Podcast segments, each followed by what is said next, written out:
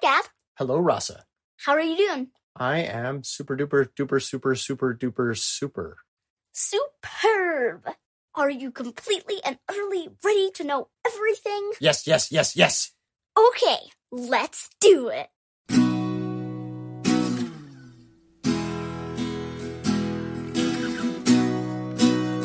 Today I have a theory about babysitting or just little kids in general. Hmm. There's always that time when maybe you're babysitting while the parents take a break or just playing with a pretty little kid. And almost always what happens is the kid's playing with blocks, making this tower that doesn't make any sense. it's about to fall down. It's pretty crooked. And you straighten it or you add pillars to it so it looks nice. But this theory is that it's better to just let them do it. By let them do, it, you mean let them make mistakes? Yes. The thing is, when you add the pillars to it, or the fancy mirror, or you straighten it, they're not having fun. They're like, oh, she's doing something else. They're having fun building the crooked tower. They're having fun making it crazy. They like it like that. So then, when you straighten it and add arches to it, then it's not theirs. They don't get to do anything and they don't like it. Mmm. So when you're quote unquote fixing it or making it better, you're actually kind of taking over, kind of bossing, almost bullying a bit. Yeah. Now, do you find that with me when I'm, you know, say trying to teach you how to cook or trying to teach you how to type or doing a sport together for the first time? Do you find that my advice is taking over more than it's helpful? How do we find that right divide between helping out and teaching and letting someone be themselves and discover it for themselves? Well, I think that you have to learn the difference between giving advice and doing it for them. Hmm. Because those are two very different things. Like you might say, Hey, Tommy, you want to add a pillar? You might say, Okay. And that's not taking over. Then she'd say, Hey, Tommy, let's straighten the tower and add pillars and put this on the roof. And see, let's put this triangle thing on. Isn't it pretty? Then I made it my own. I took it from the kid. Yeah, it's taking over. I like your way of giving advice too. It's asking if they want to do something, not telling them what to do. Asking if they even want to hear what you're trying to say. Yeah. Hmm. And respect the answer. yeah. Even if the tower falls, it usually works out just fine.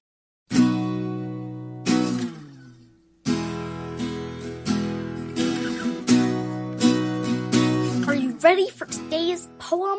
Yes. Okay. It's called If I Lived in That House by Joseph Mageshek. If I lived in that house, the father would read to his daughter. A man would throw a ball to a boy. A woman would softly kiss a child. A family would sit and eat. A knock would go unanswered. A girl would cry in her small room. A boy would stand alone, staring down a hallway. A shiny faucet would drip in a white sink. Bare light would cast a yellow beam on a porch. A dark silence would fill the black winter night. A rainstorm would blur an open field, and a man would not think too hard. Mm. Wow. Isn't that such a cool poem? Yeah. Really makes me think. Do you want to read it? I'd love to. If I lived in that house by Joseph Mageshek.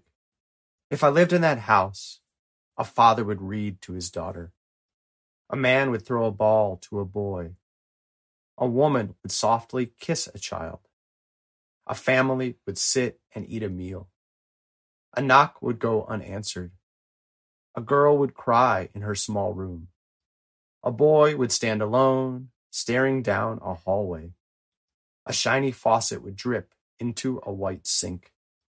A bare light would cast a yellow beam onto a porch. A dark silence would fill the black winter night.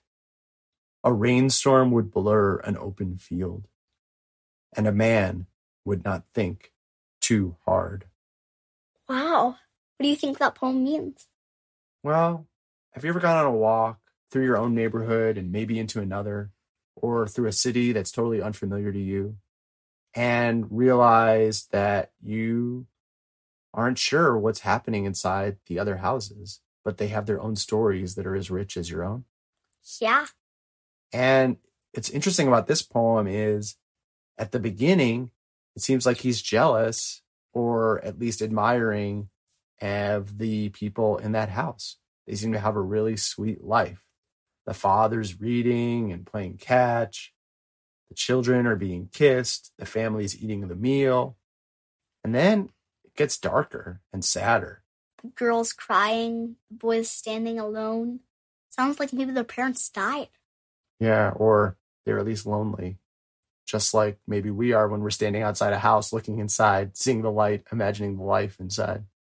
Yeah. If I lived in that house, is the first line. A man would not think too hard is the last line. So, what does thinking too hard mean to you? Well, I guess it's not so much a question of that, but a question of what means like to not think too hard. I guess it just means to just not think too hard. Yeah. I think No. it's going easier on yourself. And I think of thinking too hard as often Thinking Feeling- about sad things and being jealous, being sad, feeling lonely. And he's saying, if I was in that house, maybe I wouldn't think too hard. yeah, And at the same time, maybe for the people in the house, actually, like for the people in any house, life is a mix of good and bad and together and lonely. Yeah, sure is. Is there another house that you've seen that you'd rather live in than ours? Nah, I like our house. Though it would help if our house had a water slide.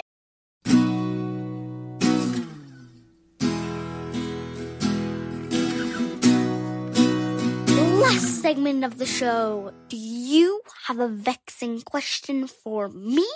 I do. I know that the longest day of the year is in June in the summer. And I know that the shortest day of the year is in December in the winter, at least here in the northern hemisphere. But what I don't know is how that relates to when the earth and the sun are closest and farthest from each other. So, are those the same times, or is there other dates of the year that the earth is closest to the sun and the earth is farthest from the sun? Wow, intriguing. I'll look it up and get back to you.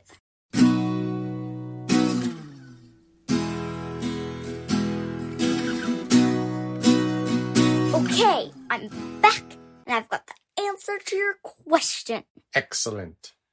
The Earth reached its closest point to the Sun for 2020 on January 4th or 5th, depending on your time zone. Okay. Isn't that middle- funny? In the middle of winter. Yeah. And Earth reached its farthest point away from the Sun for 2020 on July 4th or 5th. Again, depending what time zone you're in. Wow. So middle of the summer and July 4th just happened to be the date. Yep. Is it common that it's in January and July or does it change year to year?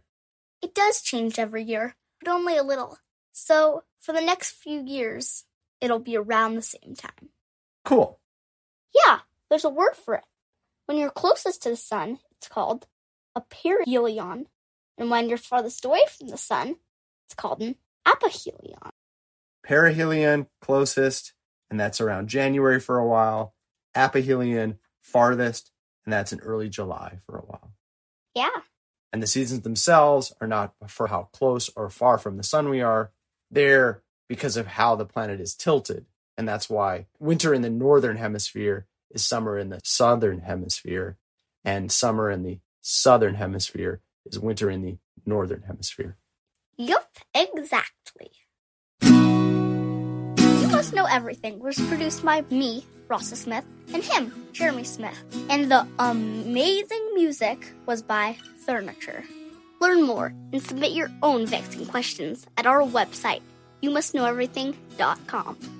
Subscribe via Apple Podcasts, Spotify, or however you like to listen. Please rate, review, and share the show. And please tune in next time for everything you need to know.